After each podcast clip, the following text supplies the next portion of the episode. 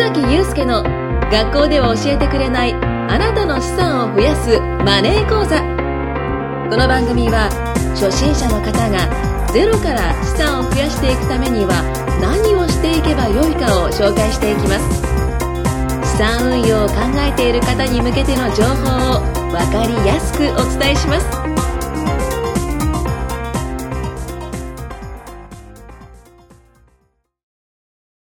須崎祐介の学校では教えてくれないあなたの資産を増やすマネー講座。よろしくお願いします。す。さあ今回も始まりました、はい。えー前回はですね、ん。あの物販かアフィリエイトかみたいなね、はい。あのまずは稼ぐフェーズ、えーとうん。第一ステップのフェーズとして、まあ、どういうことが適切なのかっていう話を、まあ、仁さんからしていただいたんですけども今回もですね、あのパーソナリティとして仁さん来ていただいております。よろしくお願いします、よろしくお願いいたします。えー、とでは今回はですね、まあ、前回、えーとまあ、アフィリエイトはまあスキルがね結構必要だったと、はい。でそのスキルをまあいろんな活かし方があって、まあ、どんな方でもやれるはやれるんですけども、まあ、あのいろんなねその自分の適性とかアドバイスはい。を、まあ、してもらった上で、まあ、ぜひやってもらいたいなっていうことをお伝えさせていただいたんですけども、はいえー、と今回はですね、うん。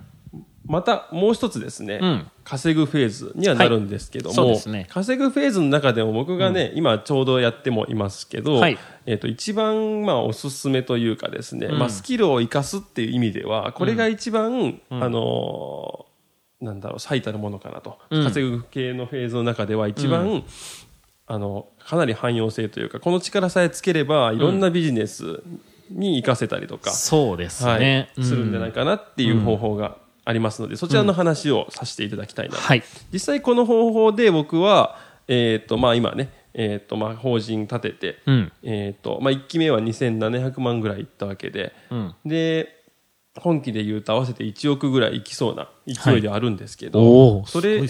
これは多分この、はい。今から話す方法でいけたので、まあ、この話をねぜひ今回皆さん聞いて、はい。ぜひじ皆さんもできそうであれば実践をしていただければなと思います。はい。はい、でまずこの話をする前にですね、はい。えー、とそもそも、うん。えっとねまあ、ビジネスで失敗しないために、うんあるこちらの条件4つの条件を満たしているビジネスをした方がいいっていう話がありまして、うんうんうん。この4つの条件っていうのがですねあのホリエモンの4原則とはい。いう、まあ、有名な話なんですけども、はいまあ、あのホリエモンいますよね。はい。ホリエモンさんが、うん。えっと話している、まあ、4つの条件こちらを満たしているビジネスが、ん。成功しやすい失敗しにくいとうん。いうものがあるんです。これははい。聞いてるリスナーの方どうでしょうか、ご存知でしょうか、ね。まず一つずつ言っていくと、うん。まず一つ目はうん。初期投資がいらないことですね、初期投資いらなはい。い。はい。これはまあ稼ぐ系のフェーズであると0から1を生み出せるって僕らは言いましたけどつまりこういうことですね、うん。はい、で一番最初にこの0から1を生み出すときにお金がかからないと、はい。物を仕入れなくても、うん。売れてから仕入れればいい。これだったはいら初期投資いらないですよね、まあ、当てはまってますね。はい。うん。アフィリエイトもうん。ブログを書くためには、ん。えーとまあ、解説ブログを解説すればいいので、0円でできますよね。そうですね。はい、ブブログをログもいらない。そうですよね、はい。ブログを作るのに、まあ、最初にお金が必要なんだったら初期投資が必要なので、うん。まあ、そこで、まあ、僕はもともとね学校の先生やってた時は起業して学習塾をやろうとか思ってたんですけど、はいまあ、そういった方法だとね初期投資がかかっちゃうので、ん僕は最初700万ぐらいかかると言われてあこれは無理だと、うん思ったわけなんですけど、はいここをまずがかか初期投資がかからないというところが一つ目ですね。そうですね。はいうんで二つ目がですね、在庫を持たないということですね。在庫ね。はいはい。これも今当てはまってましたよね。そうですね。物販もアフィリエイトも。まあ、物販の場合はし、物を仕入れる場合は在庫を抱えることになるんですけど、うん。まあでも在庫を抱えることによって逆に今度利益率がね、上がったりとかするんですけど、でもまあ無在庫っていう方法でやれば、まあ在庫は抱えないと。はいで、アフィリエイトも別に物がね、売れなくても、結局はいブログが、そうですね。はい、あの、あるだけでは在庫にはならないので、うんそういった意味では在庫が、在庫リスクがないと。うん。まあ飲食店だったりするとこれはめちゃくちゃ大変ですよね。そうなんですね。全部に当てはまるのかなと。そうですよね。仁さんも飲食店をね。そうなんです実ははいやろうとされてると思うんですけど、もうやられてるんですかね。いや、まだですね、実業の方は。これからですはい。まあ、飲食店の方うん。だと、まあ、例えば、まあ、も食べ物とかはね、まあ、絶対仕入れなきゃなんないですし、はい仕入れても今度賞味期限がありますので、はい生物なので、うん。だからお客さんが来ずに結局売り上げが立たないと、その仕入れたものも無駄になってしまうと。そうなんですよその辺ね。も計算してね、仕入れなきゃなんなかったりするので、だからかなりリアルな方のビジネスにはちょっと当てはまらないのかなというところですね。うんまあそうですねんネットだからこそみたいなところは。ところありますよね。うんまあ、あのリアルな方で当てはまるとしたら僕がやってる保険だったりとかはそうですね。うん。まあ、当てはまるんですけどね、はい。あのまあ、保険はやっぱり形がない金融商品になるので、うん。この保険だったりとかすると,、えーとまあ、在庫は持たない、はい。うん。保険っていうものを買うわけじゃないので、うんうん。はい、信用安心を買うわけなので、はい。はい、なんでこの在庫を持たない。この2つ目の条件が、えー、と2つ目でして、はい。でえー、とあと3つ目ですね、はい。で3つ目は利益率が高いことです、そうですね。はい、うん。でこの利益率が高いっていうのは、うん、と例えば物販であれば、はい。いっぺん物を仕入れてはい。で、えー、とそのものを売るって場合は、500円で仕入れて1000円で売れた場合は500円の利益が出ますよね。これの場合利益率っていうのはいくらになるか分かりますかね、これだと半分ですよね。はい。はいでこの場合だと利益率、まあ、これは十分高い方であるんですそうけどですよね。うんこれがまあ極限まで高くなると、まあいいですよとホリエモンは言ってますね。なるほど。はい先先ほどのほど先ほど言われた無形の商品そうですね。まさに無形の商品の場合は、うんこれの場合は利益率利益率が100%になるので。そうですね。になりまはいすね。だからこういうスキル系、自分のスキル系を売られてる人っていうのはここに当てはまるのかなっていう印象ですね。そうですねはいうんなので、まあ、こちらの、えっ、と、利益率が高いもの。まあ、アフィリエイトは利益率はどうかというと、えっ、と、売ってるものがいくらであろうが、はいまあ、紹介した、その、商品の売れた売り上げ全額が入るっていうわけではないので、はい。まあでも物を仕入れて売るってわけではないって意味では、まあ利益率は高くなりますね。うんはい、ただまあその売った商品の大体、えー紹介料として20%とかうんが入るので、そこに関しては、まあ売上金から比べたら、まあ少しは低くなるかもしれないですけどね。はい。はい。で、あと4つ目ですね。で4つ目に関しては、えーと安定することですね。そうですね。はい。安定するっていうのはどういうことかっていうと、まあその波がないってことですね。うんうんうん基本的には、まあ一番いいのはストック型って言って、一回売ったら継続的にずっと入ってき続けたりとか、うん。いわゆる皆さんで言うと、まあ携帯代とかっていうのは、うんうんうんまあ一回最初に契約したら毎月払ってますよね。はいってことは、携帯会社からしたら毎月安定的に入ってきてるわけですよ。はい。こういったものがあると、えっ、と、いいですよね。そうですね。アフィリエイトだったりとかすると、うん。まあ、一度集客すると、そこのブログから、えー、と安定的にお客さんが来てではい。あとは確率論でかその商品を買ってくれる人とかもいるので、そしたら安定はしだします。そうですね。ん。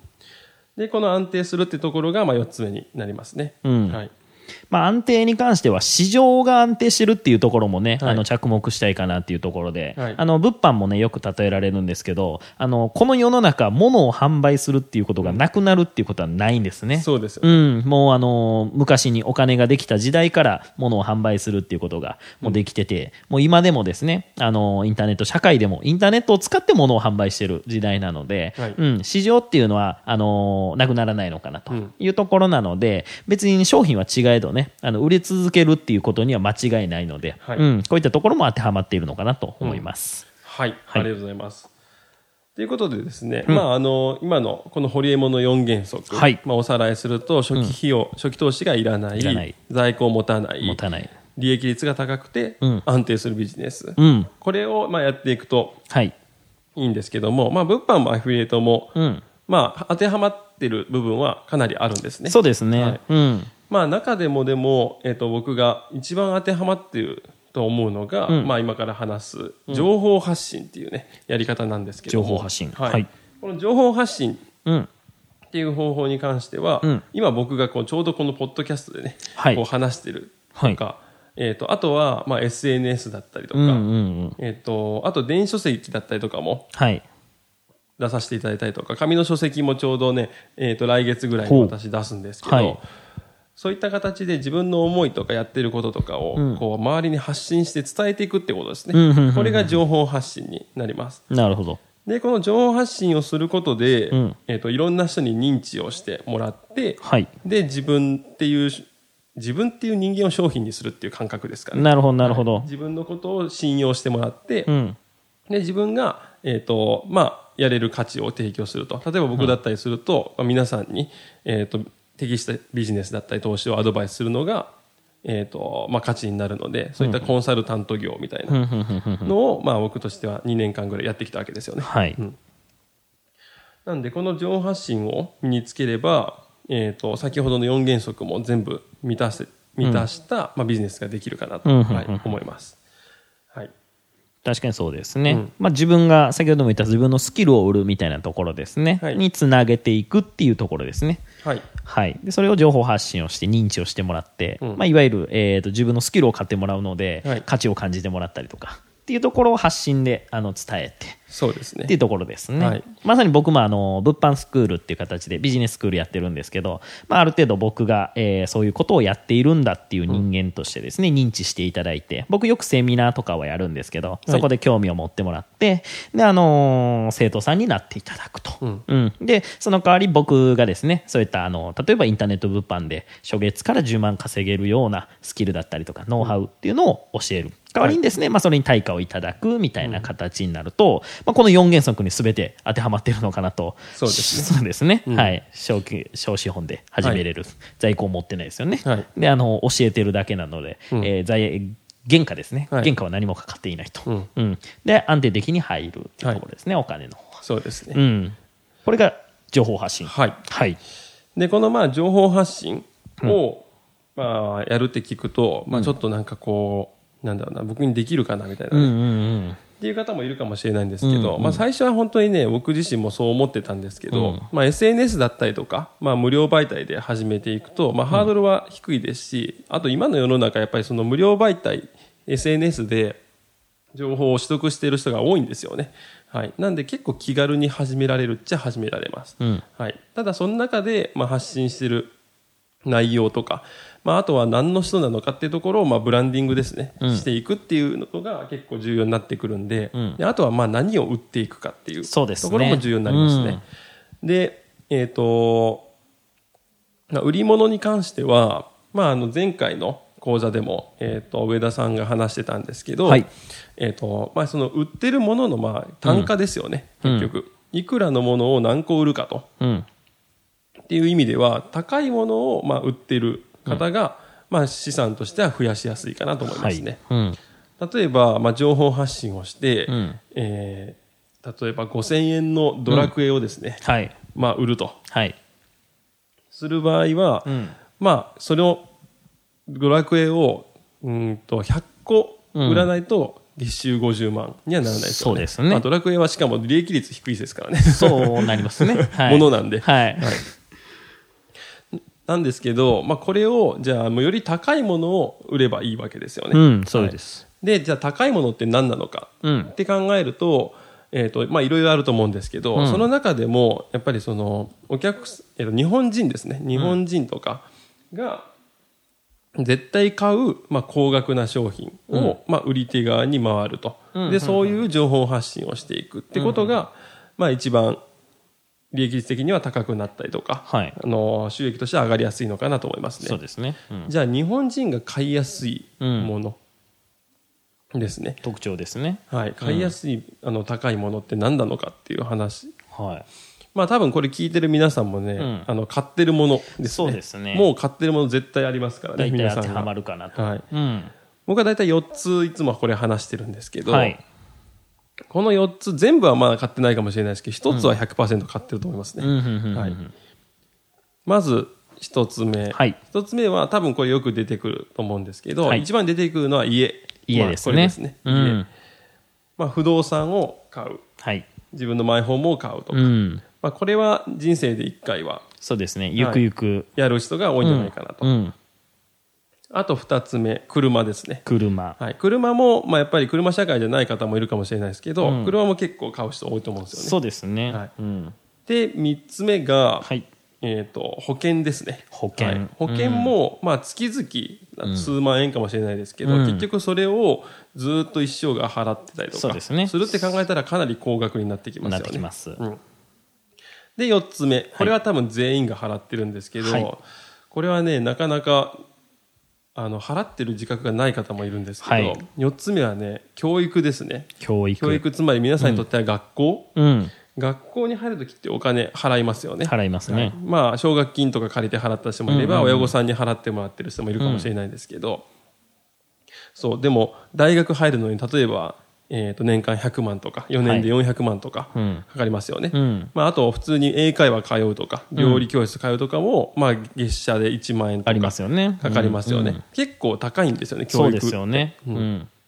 なんでこれを、えー、とする側に回ると商品提供する側に回ると、でその商品提供ができるってことどういう価値を提供できるかってことを情報発信していくはい。こうやっていくと、まあ、高額商品を売れる側に回っていけるので、うん。情報発信をすることで資産を作っていけたりとか、はい。あのーまあ、僕みたいにまあ法人化したりとかしてそうですね。うん。